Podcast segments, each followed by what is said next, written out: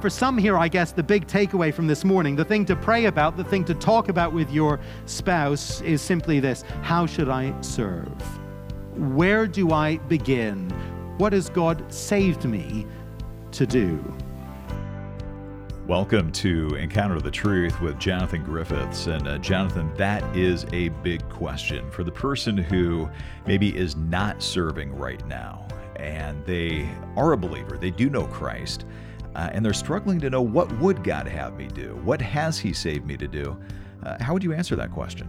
Well, there's not a one size fits all answer in terms of the practicalities of what God has called us to do and what is our particular role within the church and the world. That's going to be a little bit different for each one of us.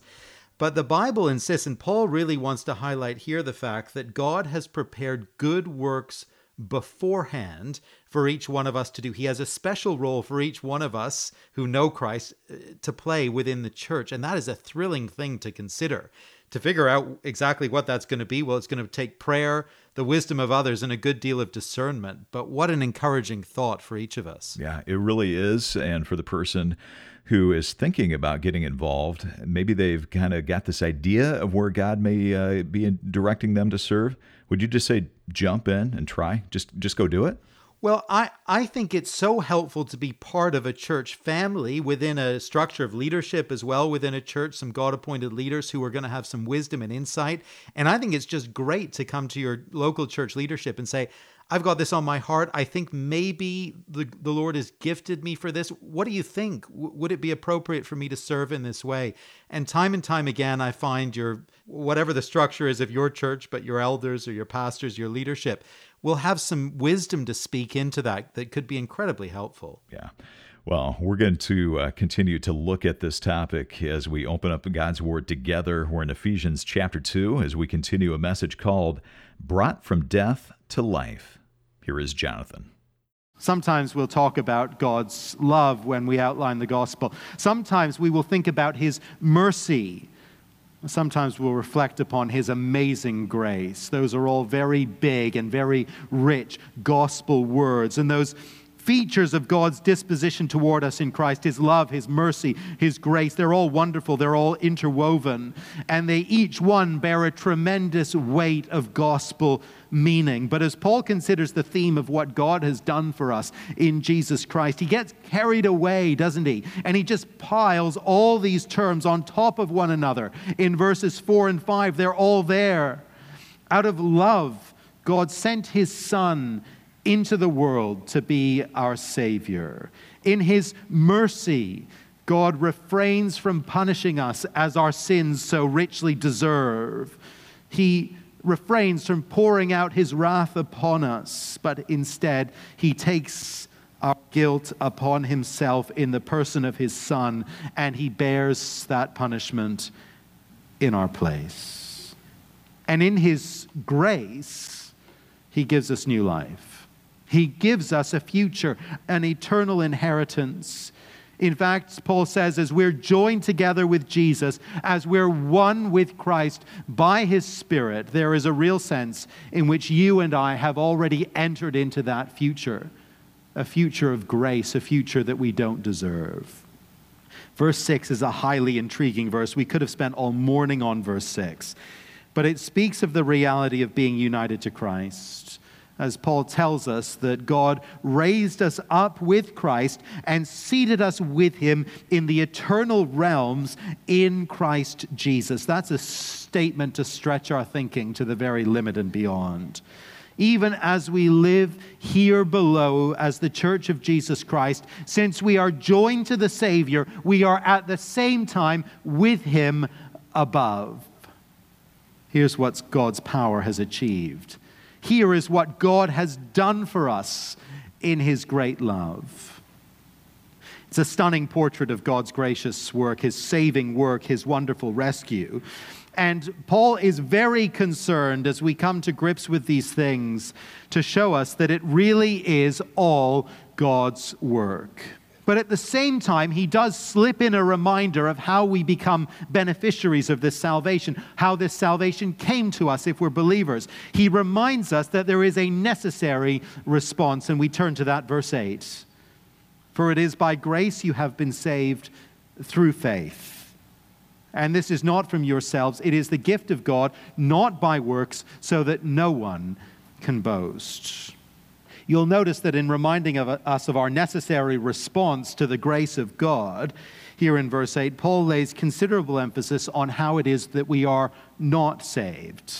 He emphasizes the negative. Salvation is not from ourselves, it is not by works, so that no one can boast when I'm talking to folks from outside Canada, perhaps when traveling to the US or talking with friends in the UK, I tell them that we live in Ottawa, and I frequently find myself reminding them that Ottawa is actually the capital of Canada. I like to just get that detail in there, not Toronto, as they so frequently think. It seems to be an almost universal assumption that Toronto is the national capital. Having grown up in Toronto, I have some sympathy with the idea, but it is a common misconception.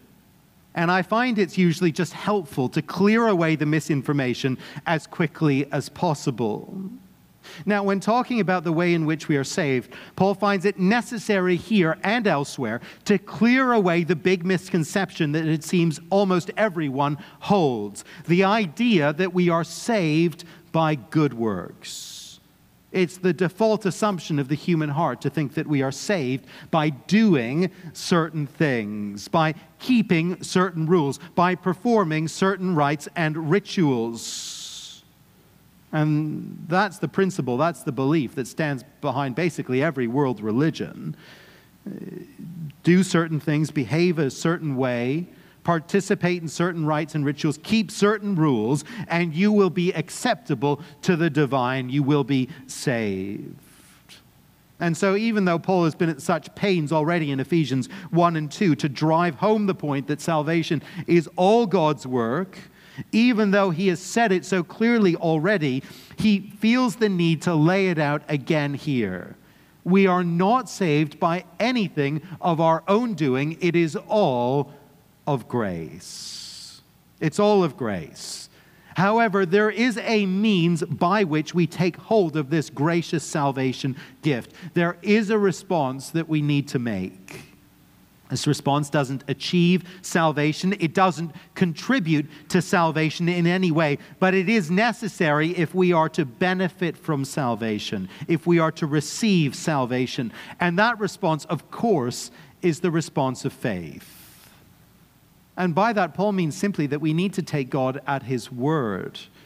We need to believe that Jesus is who he says he is, and that he has done what he has said he has done, and that he will do what he says he will do in the future.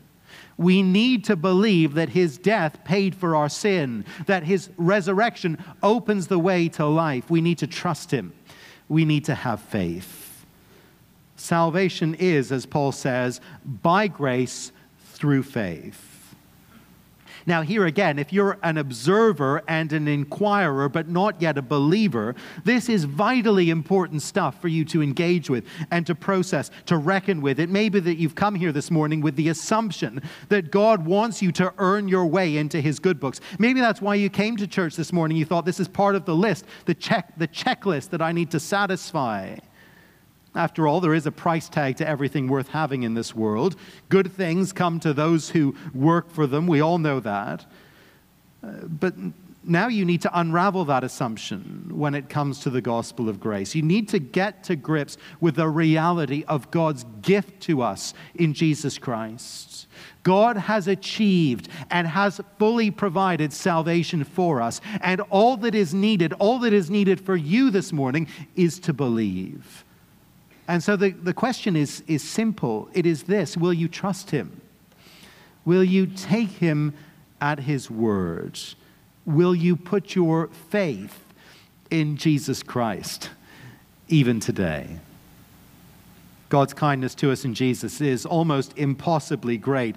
His generosity is almost inconceivable. Why has He done what he has done. What is God's greater purpose in all this? What is his aim? Well, that's Paul's next and his final concern. He rounds out this overview of the story of our salvation by showing us something of God's grand design. I don't know how often you have an opportunity to build something from a kit with instructions, maybe some furniture, maybe a Lego set with your kids, maybe a more advanced piece of equipment of some kind. But whatever it is, if you have that experience of working with a kid and with instructions, you know how vitally important it is to have in your mind's eye as you go a picture of the completed article and an understanding of what it is to do and how it is to function, the purpose for which you're building it. You need to know what the end goal is. Here, toward the end of our passage, Paul gives us vital insight into God's ultimate design for us in our salvation. Why he has done, is doing, and will do the things he does. And having this insight that Paul gives us here, it is vital to our understanding of our purpose as the people of God. It helps us to understand what the Christian life is actually all about. And really, the components of what Paul tells us here are possibly a little surprising for us. The first aspect of the answer comes for us in verse 7. God has raised us to life and seated us with Christ in the heavenly places. And here comes the purpose statement in order that in the coming ages he might show the incomparable riches of his grace expressed in his kindness to us in Christ Jesus. That's God's purpose, that's his grand design. It's always wonderful to meet a believer who has come to Christ out of an unlikely story and unlikely circumstances. Someone who's come maybe from a violent past, a criminal past, from a history of real brokenness of some kind, perhaps a convert from another religion who was aggressively opposed to the gospel.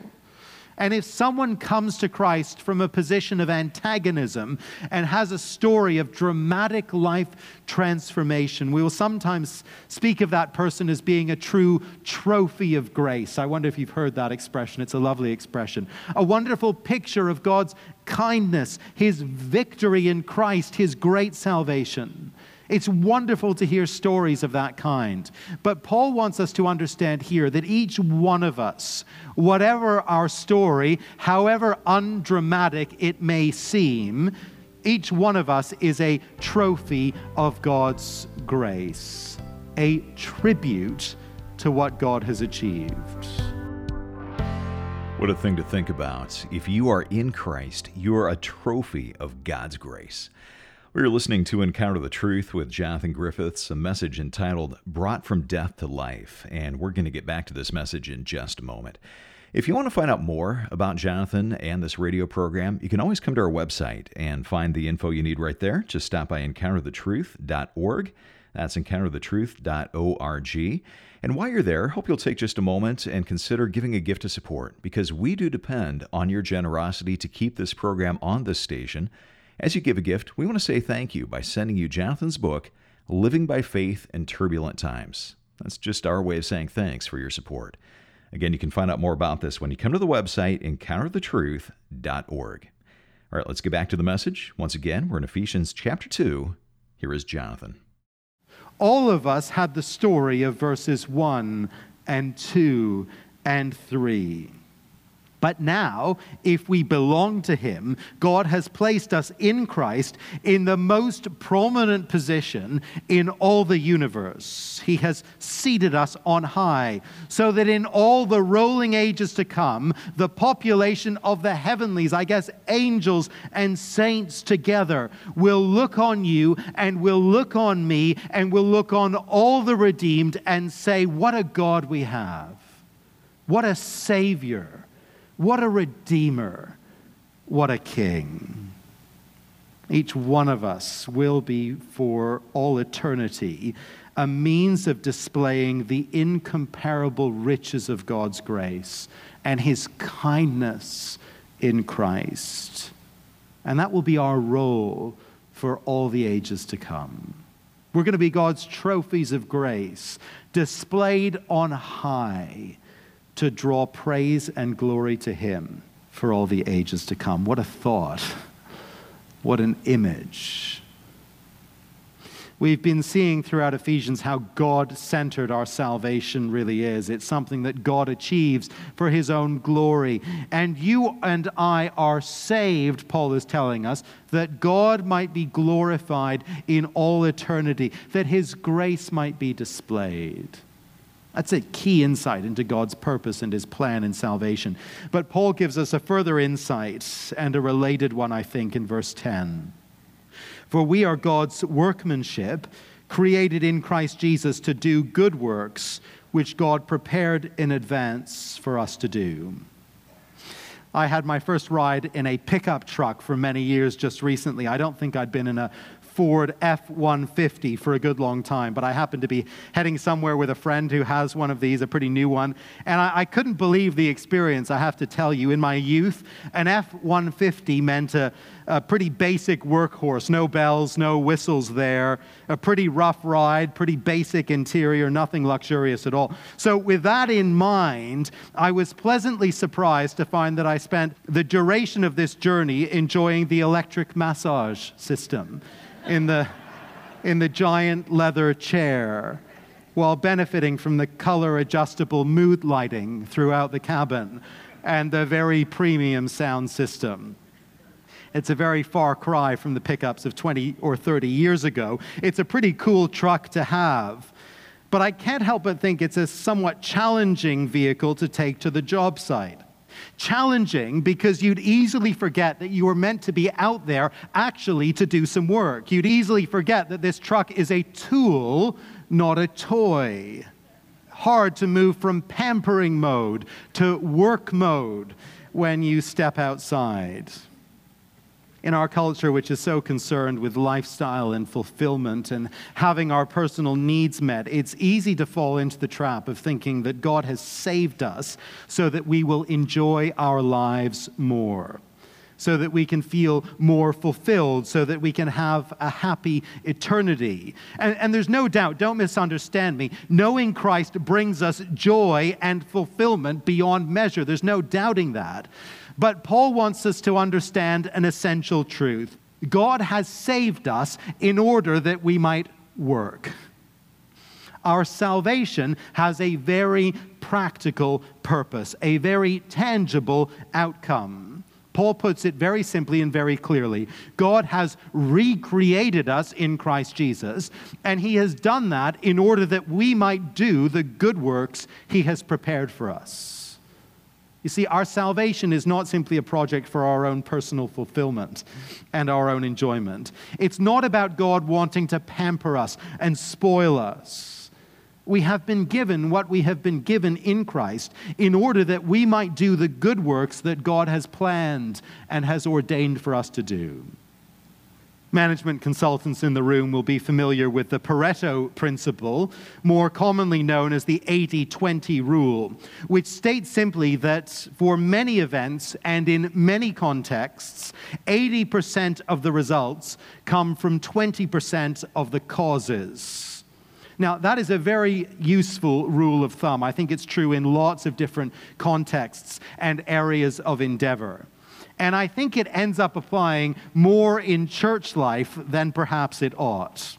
Wherever we've been at different churches around the place, I've noticed that a relatively small group, we'll call them the 20%, appear again and again and again to serve in various ministries this 20% might be said to do 80% of the heavy lifting. You put out a plea for help for people to serve, and the same wonderful faces appear again and again and again. Now, of course, lots of folk here, even in this room, are engaged in all kinds of costly Christian service and ministry. And many of those ministries and acts of service are almost entirely invisible to others. They're quite unseen. They're carried out in the home, with the family, raising children in a godly way. But there is a danger, nonetheless, for all of us that we will imagine that serving the Lord, contributing to the wider ministry of His church, that's the kind of optional extra in the Christian life. It's the thing we get to when life is settled down, when the kids go to college, when we retire, when work is less busy. And for now, serving is that special thing that the special 20% get on with. But verse 10 challenges that kind of thinking, doesn't it? It challenges that notion because it tells us plainly that you and I are saved. Each one of us are saved. We are remade in Christ Jesus in order that we may serve. We are saved to serve. Those two, salvation and Christian service, they go hand in hand, and there shouldn't be separation between them. And so, for some here, I guess the big takeaway from this morning, the thing to go home, the thing to pray about, the thing to talk about with your spouse is simply this How should I serve? Where do I begin? What are the good works that God has prepared in advance for me to do and He has gifted me and prepared me to do? What has God saved me to do? Now, that's a very challenging line of thought if we're focused on personal fulfillment, if we're focused on lifestyle. But the inside of verse 10 is not only challenging, it is very, very wonderful too. It is wonderful because it tells us that we are a purposeful people. It's awful to feel that life is without purpose. That's a thought and a feeling often associated with the worst kinds of psychological distress. But no, that's not a, a, believer's line of thought, or it shouldn't be, because God has got work for us to do. He has a purpose for us. He's redeemed us in order that we might fulfill that purpose. And more than that, He has planned out the details of those good works that we might walk in them. It can sometimes be a terrible burden making decisions for the future. I don't know if you find that. What shall I study? Where shall I live? What job shall I take? Huge decisions that loom over us at key points in life, at key junctures. But how liberating is verse 10? Just think about it. God has particular and specific good works mapped out for me and for you. He's got them planned. And so, as we step out into the week to come, we do so in the confidence and the expectation that God has mapped out, God has planned particular acts of service for us to do. There may be divinely appointed encounters with people whom God is just putting in our path that we might minister to them and we might serve them.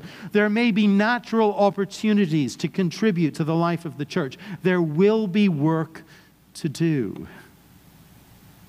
We sometimes speak of children who face threatening circumstances or health crises in the womb as being miracle babies. And there's something very special about a miracle baby. I remember growing up, I had a great friend at school whose parents had been in a terrible car crash when his mother was expecting him. The father was actually killed, the mother was terribly injured. But this baby survived against all the odds. And there was always this sense that this boy had something special about him, and very much so from his mother's perspective. It was a wonderful story in the midst of a, a terrible tragedy. If you belong to Jesus Christ, your life story is a great miracle story. You've been rescued from the darkest situation, and you have been given an unimaginably great salvation and your life has a special purpose in the greater plan of God. He has rescued you, and He has rescued me for a reason that He might display His kindness in us through all eternity. And He saved us in order that we might do particular works that He has planned out, that He has foreordained for us. And knowing all this, seeing the great sweep of God's plans and intentions, aren't we a privileged people? Do you feel that this morning? How privileged you are if you belong to Jesus Christ. Aren't we a favored people? Aren't we a blessed people? And isn't our God a very great and a very kind and a very gracious and a very glorious God? After listening this morning, don't you just want to respond with a resounding yes? yes, he is. You're listening to Encounter the Truth with Jonathan Griffiths, a message entitled Brought from Death to Life. And if you missed any part of today's program, you can always go back and listen by coming to our website. It's encounterthetruth.org. While you're there, hope you'll consider a gift. And as you give a gift to support, we want to say thank you by sending you Jonathan's book, Living by Faith in Turbulent Times. It's just our way of saying thanks for your support. You can give online by coming to encounterthetruth.org or when you call us at 1 833 998 7884. That's 833 99 Truth. And again, our website is encounterthetruth.org. Well, for Jonathan, I'm Steve Hiller. Thanks for tuning in today, and I hope you'll join us next time.